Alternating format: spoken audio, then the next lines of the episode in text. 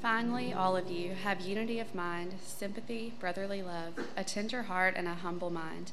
Do not repay evil for evil or reviling for reviling, but on the contrary, bless, for to this you were called, that you may obtain a blessing. For whoever desires to love life and see good days, let him keep his tongue from evil and his lips from speaking deceit.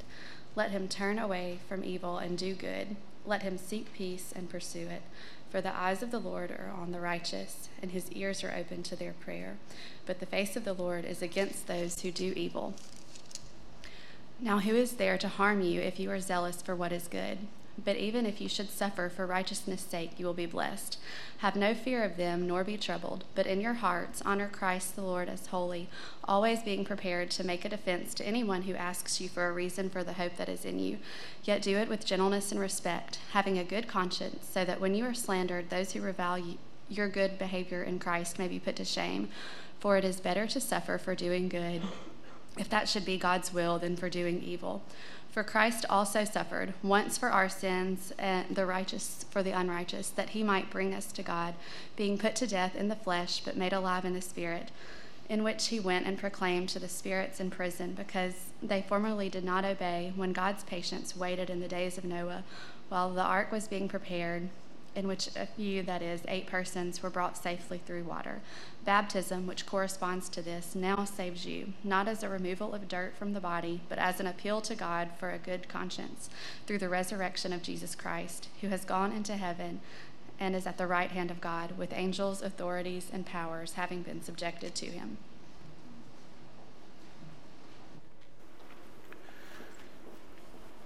Father, thank you for this morning and thank you for the time to study your word. We come now to the point in particular where we need you to speak specifically through your word to us, especially in light of a text that is calling us to suffer, if necessary, for righteousness' sake. And that when reviled, we wouldn't revile. And here and knows they're navigating a hostile world. And so I've put the passage in a sentence for you at the top of your notes. You should have received those when you came in. And that passage in the sentence just says this As sojourners, when we are called to suffer for righteousness' sake, let us do so fearlessly and faithfully, knowing we will be sustained and vindicated by Jesus, who is risen and reigning. So if we are called to suffer for Jesus' sake, even in Tupelo, Mississippi, because it happens.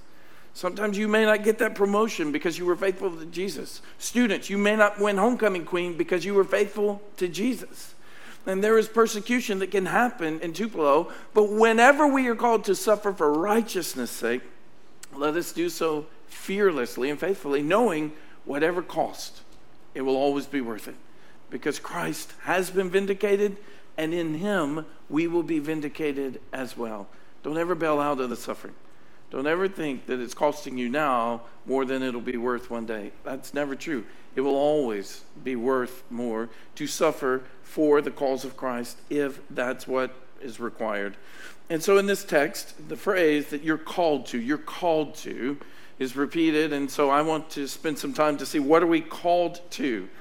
And there are at least five aspects that we're called to in this text. The first one is that we are called as believers to live harmoniously with one another, with others, that we are called to live in unity together. Here's what he says in verse 8 Finally, all of you. He comes to all of you because he's been speaking in different groups, those that would be subject to their masters, wives, as you interact with husbands, husbands, as you interact with wives. And now he says, finally, all of you together. This is a word for all of you he says, have unity of mind, sympathy, brotherly love, a tender heart, and a humble mind. So inside here, we're to be together. So when the world comes against us, the hope would be that we come together. And if there are wrongs committed, that it's done more by those outside of us than inside of us. That inside our faith family, we're working for the good of each other. And so to live harmoniously together, there's a couple things that will help that. First of all, pursue unity and then the last one, humility of mind. Pursue unity and humility of mind. Did you know that unity is a byproduct of growing in and going with the gospel? We do best to grow in unity when we are aiming at the gospel, not aiming at unity. Unity is a byproduct as we grow in the Word. Matter of fact, John writes and says that we have fellowship with one another as we walk in the Lord's commands. And so sometimes you and I lack fellowship with one another because one of us lacks obedience. All right? So he says, Be united in mind demolish divisions, that we wouldn't do a single thing that would threaten divisions in our midst, that we would offer rapid recon- reconciliation so that if we have wronged someone, we would seek it quickly, or if we have been wronged, we won't stew on it like whatever's in the crock pots out there while we're in here today, that we won't stew and let it just simmer and come to a boil, that we will offer reconciliation quick. We cannot image the Lord clearer than when we offer reconciliation to those who've wounded us instead of waiting for them to come and seek it themselves. That we initiate that. You show me a faith family that works against divisions and works quickly toward reconciliation. I'll show you a faith family that's living harmoniously together, that they're united. And unity does not mean uniformity. We don't all have to like all the same things. Some of us like football teams that are better than other teams, right? Some of us like football teams that are evil empires, Matt Wilburn. Some of us, you know, we, we don't have to all have uniformity that we all look the same. Matter of fact, God has gifted us with different gifts to promote dependence, to say we need each other. We need each other. So unity does not mean uniformity. We don't have to all believe the same things, even about the end times, pre, mid, posts. You know, we don't, what we can be certain on is Christ reigns and Christ is returning. And so it's unity, but not uniformity.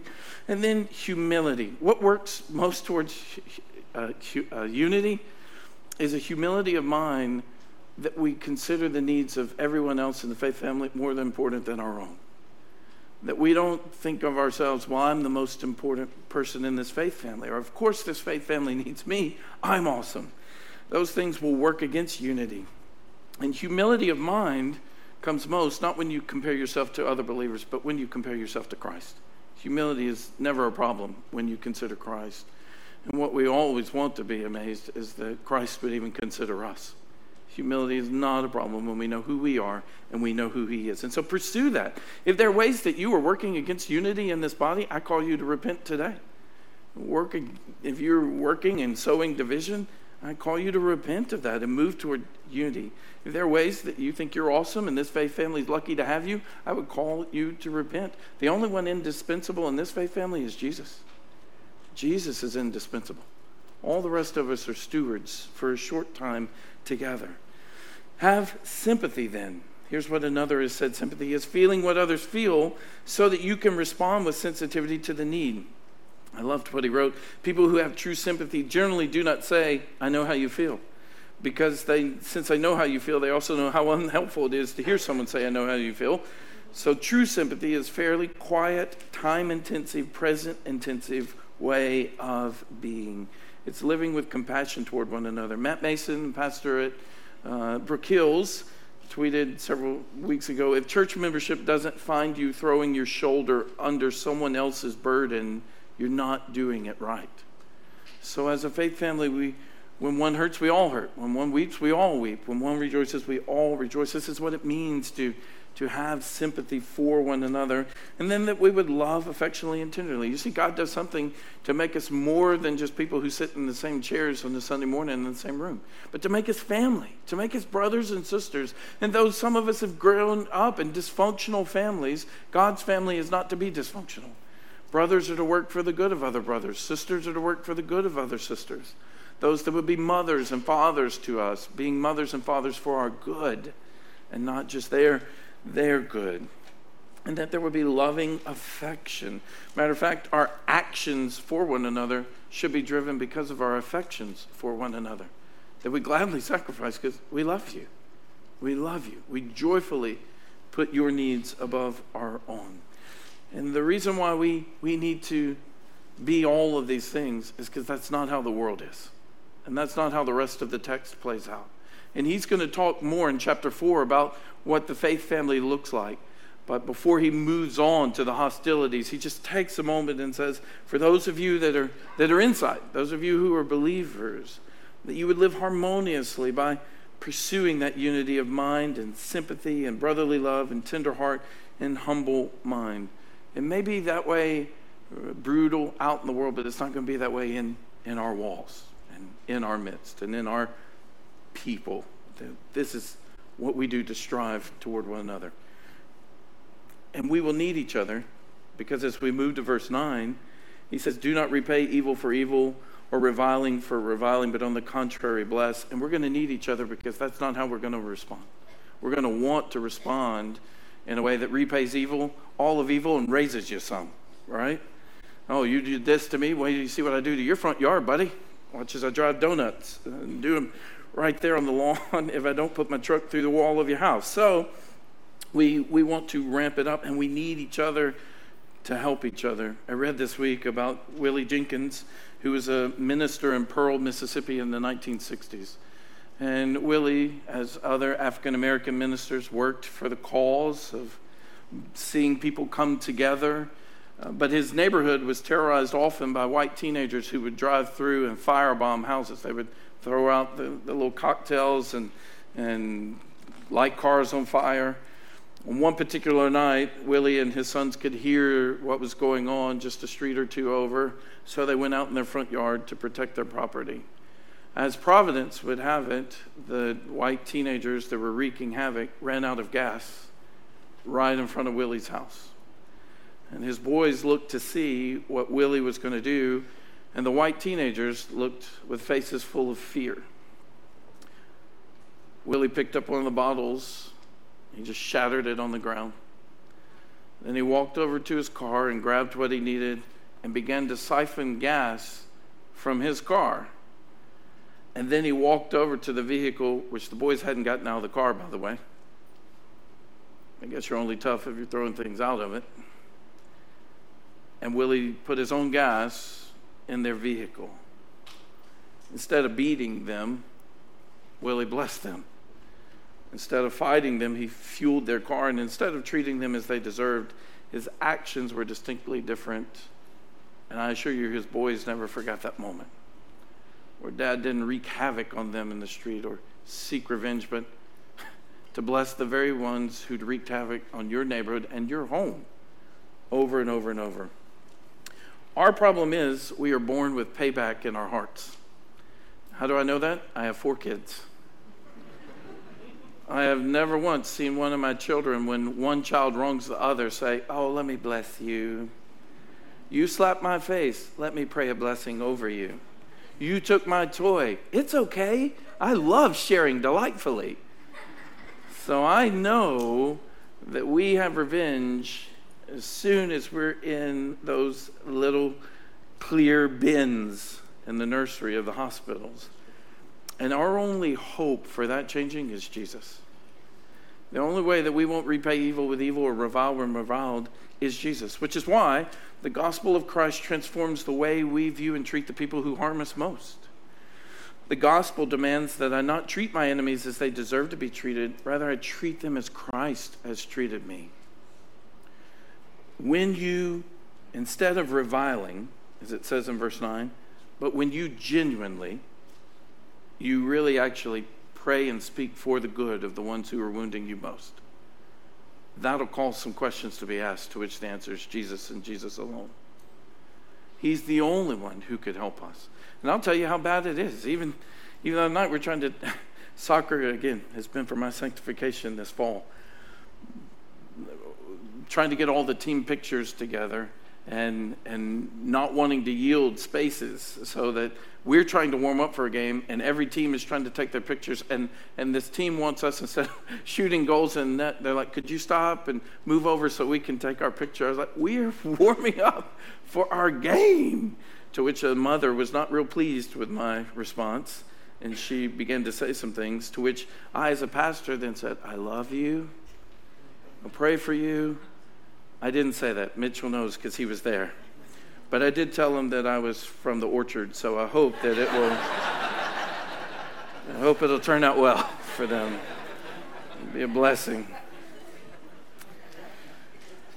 By Christ and Christ alone, we're, we're called to display mercy, and that's evident when we don't repay evil for evil, and we don't revile when reviled, but instead we bless, and all of that and don't miss, it's not like this is optional. He says, To this you were called. This is normal Christianity. not, not an asterisk, not just for the Green Berets who really get it. We're all called to do this. That when people tear us down, we don't tear them down. When, when people wound us, we don't wound them. And all that, there's your purpose clause, that you may obtain a blessing. In essence, that the word obtain there, in, inherit. He's talked about this inheritance in First Peter, but all that, uh, in essence here, because we have a blessing. We have been blessed. And so we bless instead of bruise. And then what Peter wants to do is to, to build a solid foundation to you to say, this isn't new thinking. So he goes to Psalms and he gives you an explanatory for at the beginning of verse 10. He says, For whoever desires to love life and see good days, let him keep keep his tongue from evil and his lips from speaking deceit. Let him turn away from evil and do good. Let him seek peace and pursue it. For the eyes of the Lord are on the righteous, and his ears are open to their prayer, but the face of the Lord is against those who do evil. So we need to live harmoniously together because in that we're going to help each other respond graciously and because we're called to walk distinctively that's the third truth from this text to walk distinctively in this world. And peter says this, this idea of doing good to people who do you that's not new. David was writing about it a long time ago. And one of the ways that it's seen there is the same. By, by what you say let him keep his tongue from evil and his lips from speaking deceit. As believers paul will say in colossians 4 let your conversation be full of grace as believers, we should be the most gracious people in our conversations. Not harsh, not rude, not irritable, but grace flowing out of us. Now, that only occurs if we've considered the gospel that morning. If we've gone to the Lord and been filled with the Spirit. Ephesians 4.29, verse 30, a, a verse that we come back to, especially 429, often in our home, let no corrupting talk come out of your mouths, but only such as good for building up it fits the occasion that it may give grace to those who hear. And do not grieve the Holy Spirit of God by whom you were sealed for the day of redemption. The, the closest locator of what may grieve the Holy Spirit is what we say with our words. And so that we would say what's appropriate, what is gracious, what builds people up. And the psalmist has been saying this for a long time that if we're going to be different, then we keep our tongue from evil. We don't gossip, we don't tear people down, we keep our lips from speaking deceit we speak truth even if it costs us. We speak truth even if it's painful. And then that we walk that out. He says that we would turn away from evil and do good. Let him seek peace and pursue it. So we walk distinctively by how we, uh, we by how we talk, and then it shows itself in our walk that I wonder if we're those that are putting away evil or we're putting up with it, that we're tolerating it. Are we pursuing peace with others? Are we causing problems? I hope if you're causing problems, it's because you're standing up for righteousness' sake, not because you're standing up for your own kingdom, for your own selfishness. Are we pursuing peace? And so he, he says, Look, those who want to love life and see good days, this is what it looks like. You need to know good days are marked more by obedience than disobedience. And good days, there's joy and peace because of obedience, turning from evil, not turning to it. And then because the Lord's eyes are on us. It doesn't mean here as if he's watching us like someone who makes a list and checks it twice, finding out who's naughty or nice. He doesn't mean that when he, he says the eyes of the Lord are on the righteous. He means he's, he cares for, he's, he sees, and he says his ears are open to their prayer. And one of the best prayers is, God, help me not to respond evil with evil. He is certainly open to that prayer. And then the motivation being that last phrase in verse 12, but the face of the Lord is against those who do evil. We cannot continuously pursue disobedience and then be surprised when all is not well in our lives. John Stott always said that it's amazing those who sow to the flesh all day long and wonder why they don't reap a harvest of righteousness. God will not be mocked. And so graciously, God disciplines us for our disobedience rather than destroying us, and He disciplines us for the purpose of repentance and reconciliation rather than ruin. Would help our sanctification each day if we would just consider that last phrase the face of the Lord is against those who do evil. Do I want to choose this sin? The face of the Lord is against those who do evil. Ah, I'm going to let it pass. I'm going to let it pass. And so Peter says, Look, Here's what we're going to do we're going to be together in here, and when we scatter out to the world, we're not going to respond in a worldly way. We're going to respond in the way of the Word. that they can see Jesus. And he says that's what God's been saying all along that we turn from evil and we do good. We walk distinctively. There's something about you. I recognize that. Where have I seen that? Jesus. That's where I've seen that. That people don't have to guess. Now, one of the ways that that can be seen clearly is when we're called to suffer fearlessly for righteousness' sake. Look in verse 13. Now, who is there to harm you if you are zealous for what is good? He's asking a rhetorical question because basically he's saying, if you do the right thing, who's going to harm you? We all know that sometimes we've done the right thing and still suffered from it. How many of you have done the right thing and at least suffered once or twice for it, right? Uh, no, no good deed goes unpunished, right? And so, uh, what he goes on to say that generally, obviously, if we do good, we don't have to worry about being harmed. If you're if you're going 54 in a 55, you really don't have to worry about getting a ticket, right? And so generally, you don't have to worry about harm. But, he says, it begins in verse 14, but even if you should suffer for righteousness' sake, you'll be blessed. Have no fear of them, nor be troubled, but in your hearts honor Christ the Lord as holy, always being prepared to make a defense to anyone who asks you for a reason for the hope that's in you, yet do it with gentleness and respect. So, what you would think is all right, if I don't repay evil with evil, but I bless them, then immediately they're going to love you, right? So, what he's trying to prepare you is you may not revile and you may bless and you may still suffer for both of those things. And so he says, if you do, you're blessed. The pathway of blessing. Now, how many of you, when you pay, pray for a blessing, you're like, and Lord, I just bless us today, Lord. And if it could, could it come through absolute painful suffering? That's the path of blessing for me, Lord, right? I don't pray that in the morning, so I just assure you, uh, I would not pray wanting those. And yet, Jesus said in Matthew 5, Blessed are those who are persecuted for righteousness' sake, for theirs is the kingdom of heaven. Blessed are you when others revile you and persecute you and utter all kinds of evil against you falsely on my account. Rejoice and be glad, for your reward is great in heaven, for so they persecute the prophets who were before you. And so, so what Peter says is, look, this is what we're called to do, and even if you suffer for it, there's blessing that comes for that. Keep doing the right thing keep living Jesus. And in order for you to do that, verse 15 says, in your hearts you must honor Christ the Lord. So, what we have to do is honor him as holy. We have to acknowledge he reigns, he's most important. Nothing happens outside of his loving lordship. And then Jesus himself says in Matthew 10 and then Luke 12 do not fear those who kill the body but cannot kill the soul, rather fear him who can destroy both soul and body in hell. I tell you, my friends, do not fear those who kill the body, and after that, they have nothing more that they can do. But I will warn you whom to fear. Fear him who, after he's killed, has authority to cast into hell. Yes, I tell you, fear him. What, what Peter is saying is, they may wound you and they may take your life, but they can never take your soul. And when you have a, what happens is when we experience suffering, we tend to want to shrink back. We tend to not be very vocal about our Christian beliefs because we don't want to pay the price. And he says, What you have to do above all is set Christ as Lord. You know that he is sovereign, that he reigns.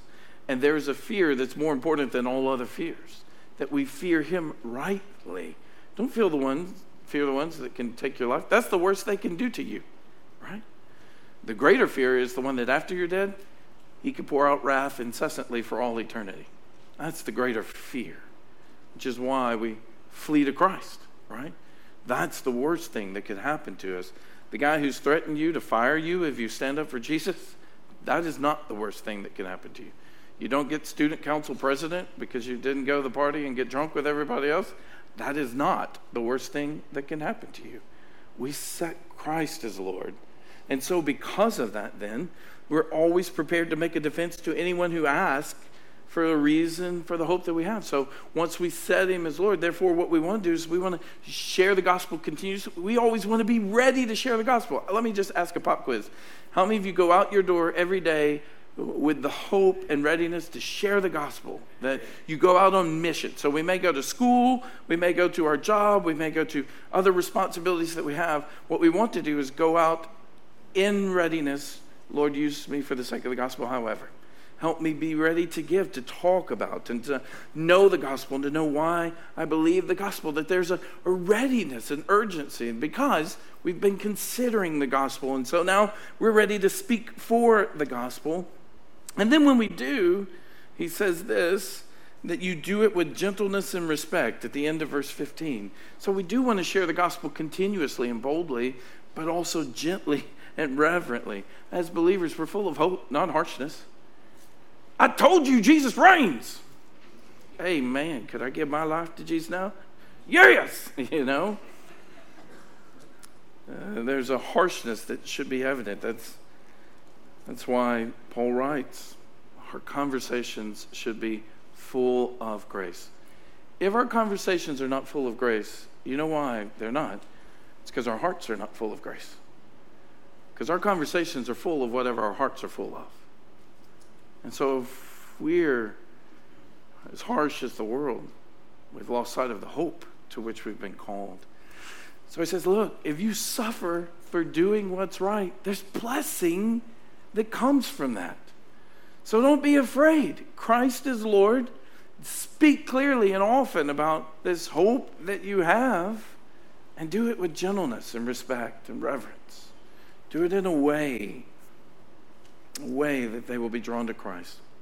And then he tells you, again, verse 17, he explains he says, For it is better to suffer for doing good, if that should be God's will, than for doing evil. So, even at the end of verse 16, if you're slandered, the hope is that those who revile your good behavior in Christ may be put to shame. For it's better to suffer for doing good, if that should be God's will, than for doing evil. There's some of us who would have the mindset it's better not to suffer because we want a Christianity that is safe and easy and comfortable. We want one where we don't rock too many boats or deal with too many waves. And that is not the Christianity to which you have been called. He says, So if you suffer for doing good, it's better. If you've done the right thing, it is better. Why? Why is it better? Which gets us to the last truth of this. Not only are we to walk distinctively and suffer fearlessly, the way that we can do the previous four are because we trust completely. Verses 18 through 22 are some of the most difficult verses in the New Testament. 18 is really, really clear, and the overall message is really clear. Just the way that Peter has written it is pretty unique. But what we trust completely is that Christ has been vindicated. And here's what it says in verse 18 For Christ also suffered once for sins, the righteous for the unrighteous, that he might bring us to God, being put to death in the flesh, but made alive in the spirit have you ever had a teacher or a coach or even a parent who called you to do some things that they weren't willing to do themselves? Maybe you had a boss that makes you do some things, but they haven't demonstrated their willingness to do some of those things. Here's what I love about God God never asks us to do anything that Christ hasn't already demonstrated for us. No matter how much you suffer for righteousness' sake, you will never suffer more than Christ did. And so, as we're called to follow, here's where He he lays this foundation. Say, so if you're called to suffer in this world, well, so did Jesus. And so the call to suffer for righteousness' sake is not a cruel joke that in the end you will have just wasted your time and energy. That's what we want to know. All right, so if I do this and I don't revile back and I'm, and I'm kind and I, I pray and work for the good of those who wound me most, in the end, is it going to be a cruel joke? And, and as Paul says, we should have been pitied above all?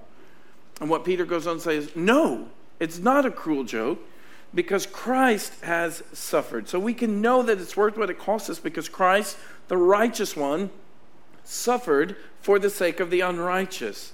I want us to, to consider uh, just a couple words just as we walk through 18. Think just for a moment because you the gospel is no stranger in this place. We know that.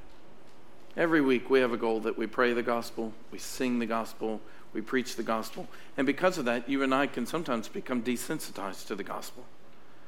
That, oh, yeah, here's what God did for us in Jesus. Oh, yeah, I've heard it. Yeah. And if that's where our hearts are, we want to pray this morning God, break our hearts afresh for the gospel because we should not easily move past a phrase that says, Christ also suffered. Christ also suffered. Being that he is the Christ, being that he is the Son of God, being that he is very God himself, his suffering was a choice. And the suffering occurred as he came for the sake of the unrighteous. We often consider the suffering, obviously the physical suffering, but, but the mocking and, and for over 30 years of never yielding into temptation once. That there was suffering that was involved. But, but don't miss this the righteous for the unrighteous. Here's what I'm afraid. I, we prayed, I prayed in, in our elder prayer before. I think sometimes we are willing to gladly serve people we think deserve it. That is not who Jesus gladly served. He is the righteous for the unrighteous. If you are only serving people you think deserve it, it's going to be difficult to image Jesus because Christ suffered. He didn't just serve, but in the serving was suffering, and he was the righteous for the unrighteous with the whole purpose that he might bring us to God uh, the whole idea of having access to God. This is why we say music doesn't bring us to God, preaching doesn't bring us to God. Jesus and Jesus alone brings us to God. Jesus is our one mediator. And so even his persecution was with a purpose, or more rightly, his, propi- his propitiation was with a purpose of taking that wrath that we might be brought to God. Let me just drop this on you. It should be a wonder to you that God would want us brought to him. And if that's not a wonder to you, then, then His holiness may be too small in your journey, and your, your, your sinfulness may not be big enough. That God would want us brought to Him, and did so at great cost to Himself. So may we, while we're being challenged, live Jesus in a hostile world. May we not lose sight that Jesus suffered for you to even have that opportunity. And he suffered for you when you were unrighteous, not righteous. And he did so to bring you to God because even though we went away from him, God comes in the depth of our wretchedness to bring us back to himself. The height of the gospel is not that we get heaven, the height of the gospel is that we get God. God is the point of the gospel. And Jesus served so much so that the very next phrase says, being put to death. So if your serving and suffering hasn't cost you your life yet, you certainly haven't served or suffered to the point that Christ did, suffering all the way to the point of death. So Christ, the righteous one, suffered for the sake of the unrighteous. But what we know is that Christ was vindicated. And here's where this text begins to get fun that Jesus was made alive in the Spirit. And here's what it says in verse 19 in which he went and proclaimed to the spirits in prison because they formerly did not obey when God's patience waited in the days of Noah while the ark was being prepared, in which a few, that is, eight persons, were brought safely through the water. Now, uh, pretending that you and I have not read First Peter before, I mean, that's exactly where you would think Peter would go with this, right? This is the next phase. You're like, you know, like when Jesus came alive, he was put to death, but then he was alive, and he preached sort of, you know, Noah, of all people that you were, you were going to pick. But he has a, a point and a reason for what he does. There, there are three main views to what's going on. So, when was Jesus alive? Let me tell you one of the views that's not correct. All of those that would say that Jesus goes to hell and he is tortured by demons, that is not biblical. No debt was owed to demons. The debt of our sin was owed to God the Father, not to not to hell and to demons in that sense. But there are, there are three main views. And here they are. First one is that after Christ's death and before his resurrection, Jesus descends into hell and preaches to the spirits of those sinners who perished into hell and preaches to the spirits of those who perished in the flood at the time of Noah. So there's, there's a group that says, well, what he does is hey, these guys all died in the judgment waters. And so he's preaching to those spirits that, that refused to listen to Noah while for 120 years, my man was building a boat and they refuse to listen. And so he, he descends and he preaches to them. The second camp is that Christ, through the Spirit, preached to the people who were alive in Noah's day. That is, Christ didn't come incarnate, he didn't come in the flesh to the people in Noah's day, but he preached through the Spirit, through Noah, as Noah was preparing and Noah was talking, that he preaches in that day. And so through the Spirit, he preached to the people who were alive in Noah's day. Subsequently, they died and they faced judgment. They're now in prison, as it were, in hell, though they were not in hell when Jesus preached to them while they were alive in Noah's day. This is, this is what Augustine was famous for believing. Origen believed the first one. The third view is another view says that the spirits in prison are fallen angels, not human beings. And what Jesus does, according to the passage, is descend into hell to preach to these fallen angelic spirits, the fallen angels, in order to declare his victory and their doom. So he doesn't he doesn't go to liberate them. It's a vindication of his reign and his rule. Uh, I think that the, the best answer is either two or three. I think those are the best answers that Christ either preached through Noah while it was occurring, just as he preaches, his spirit preaches through all of his people who will preach today the word. I think that's, that's one way of, of seeing that. And then the other, because of the use of the word spirits here, that, that he goes and he proclaims, obviously, his victory, that on the cross it was finished. On the cross it was sufficient and he reigns. And so, either way, it is about vindication. You don't have to be definite here to get what Peter is saying, that he goes and he preaches vindication as a, as a part of this and that he reigns, that there's victory. So he suffered, but he reigns. And so it goes on then, verse 21 to say, baptism, which corresponds to this, now saves you. Now, only people who are happy about this text is Church of Christ folks. Baptism, which corresponds to this, now saves you, not as a removal of dirt from the body, but an appeal to God for a good conscience through the resurrection of Jesus Christ. So Peter is saying, look, in a hostile world, display Jesus. Because if you suffer, you won't be the first one. Jesus actually suffered, but he was vindicated. And then Noah, after all those days of hammering and hammering and hammering, he was vindicated as well after all the mocking and all that went on, that, that he was delivered through those waters. My guess is that when you and I watch baptisms, I wonder how many of us view the water as judgment versus cleansing. I wonder if, if we more, when we see baptisms, we think of Naaman, who was cleansed of his leprosy in the Old Testament by, by going down in that water. And, and we see the waters a cleansing and a washing and a renewal. What Peter is saying clearly, baptism doesn't save you because it washes your dirt off. He says that very clearly in the text. So it's not a ritual that, that is saving you there. The, the picture and the connecting with Noah is that all around Noah were these waters of judgment, but he and his family were delivered safely through the ark that was there. And in the same way, our baptism, those waters aren't just pictures of cleansing, they're pictures of judgment. That in judgment we deserve to die. But in Christ, we are raised up and delivered from the judgment waters and set free to live for Christ. And so the point is not just that ritual saves us, it's a picture of God's rescue of repentant sinners from the floodwaters. And so what Peter is saying is Jesus was vindicated, Noah was vindicated. You and I will be vindicated if we look to Christ and trust in Christ, and even if we suffer for the cause of Christ. Why? These are the last verses, and they're most important because if these aren't here, none of the rest of it matters he says at the end of verse 21 that we have an appeal to God for a good conscience through the resurrection of Jesus Christ, who's gone into heaven and is at the right hand of God with angels, authorities, and powers, having been subjected to him. So here's what matters. If there is no resurrection to Christ and there is no reign to Christ, of the rest of that even matters. It doesn't matter. But his point is that through this, that through what Christ has done, we can appeal to God for a clear conscience. Schreiner has written it, says it best. He says, just as Noah was delivered through the stormy waters of the flood, believers have been saved through the stormy waters of baptism by virtue of Christ's triumph over death.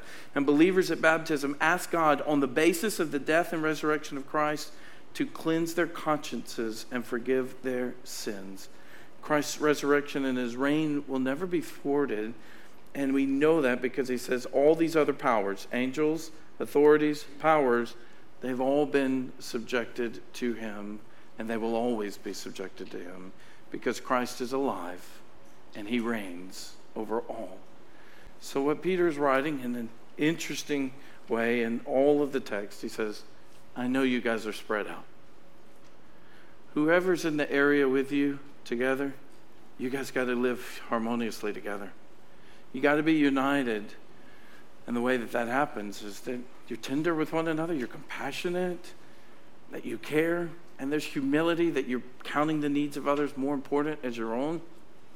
Because when you scatter in that area, they're going to revile you and they're going to do evil to you. But that's not the path for you. You have to help each other turn from evil. You have to not let each other even speak evil because that's been the plan all along. Because God, God turns his back, He's against those who do evil. So that's not how we operate. So even if you do all that's right and you turn from evil and you suffer for it, you're blessed because Christ is Lord. So be prepared when someone says, Why would you do this? Why would you suffer in this way? Why don't you just go along with this? Be prepared to give the answer Christ. Christ is why. And Christ is all. And he says, and when you do that, you need to know no one is more equipped to help you suffer well for his name's sake than the one who suffered for your sake. That he suffered once because it was sufficient. He doesn't have to do it again. And afterward, vindicated. His resurrection is the vindication of that. And there have been others, one of whom even Noah is a picture of being following when all around him the inclination of every man's heart was to do evil. And here's Noah hammering away for righteousness' sake. Christ was vindicated, Noah was vindicated. And through Christ's resurrection, you can appeal to God for a clean conscience. And He reigns. And so if your obedience costs you your life, you will exhale here, but you will rise vindicated with Jesus. A couple questions that I would ask then in response to this text for us to consider. What do you think it will take for you and I to embrace Peter and Jesus' view of suffering? Part of a job of every shepherd is to equip his people to suffer well. But we can't do that if we think that suffering is not a part of Christianity. There are branches, I, I don't even want to say branches of Christianity because I, I have doubts about that, but there are people who teach that, that if you're suffering, something is wrong. Peter just blew all that out of the water and said, if you're suffering for the cause of Christ, that's right. That is the path to be on. So I wonder if we need to repent this morning because some of us may just want safe, easy, comfortable Christianity. I'm not going to lie, I do often. I want safe, easy, comfortable Christianity. I think some of us want blessings that come from other means than suffering. We'll take all the blessings you, you give us, just not through suffering, just some other way. Question two How would your life, conduct, and words be different if you really did fear people, but you really knew Christ as Lord? Do we need to repent this morning of not resting in the gospel, but we're shrinking back because we're not resting in the approval that comes from God and Jesus? What keeps you from sharing the hope you have? And let me just ask, let me just ask another question. When is the last time anyone asked you for the hope that you have? When is the last time anyone saw or heard something in you that made them ask a question to which the answer was Jesus? If that's not happening, we need to ask the Lord to show us why. Why can't people see Jesus in me? Why are they not asking me about Jesus? And then when they do, are you ready? Do you know the gospel? Are you ready with the gospel? And some of us may still need to be baptized as a picture of that deliverance that comes only from Christ. Maybe you've never been baptized and you've never been delivered. There's certainly a, a picture here that we appeal to God for a clean conscience. I won't go into why I would see this as a, as a great case for believers' baptism, but maybe you need to be baptized as a means of following through that you have been delivered by Christ. I want to encourage you to do that. if you haven't. Let's pray. Father, thank you for your word. I'm sorry that at times we, instead of working towards unity in our faith family, we work against it. And often because of just selfishness, we say harsh things to one another.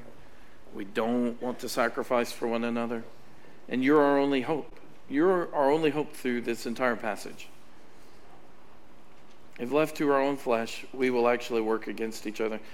Somehow we will even try to carve out our own kingdom in your kingdom, our own territory and what's clearly yours, bought by the blood of your Son Jesus. So if we're lacking sympathy for other believers here in our midst, if we're not feeling tender affection toward them, I pray that you would help us. You're our only means of that. And that affection would then drive us to action on behalf of one another.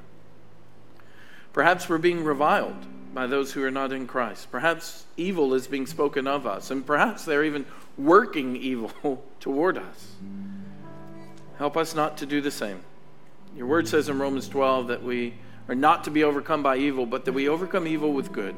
And our only hope for that is Jesus, because again, in our flesh, we just want vengeance. We want retaliation. We want justification. And yet, that's not what we've been called to.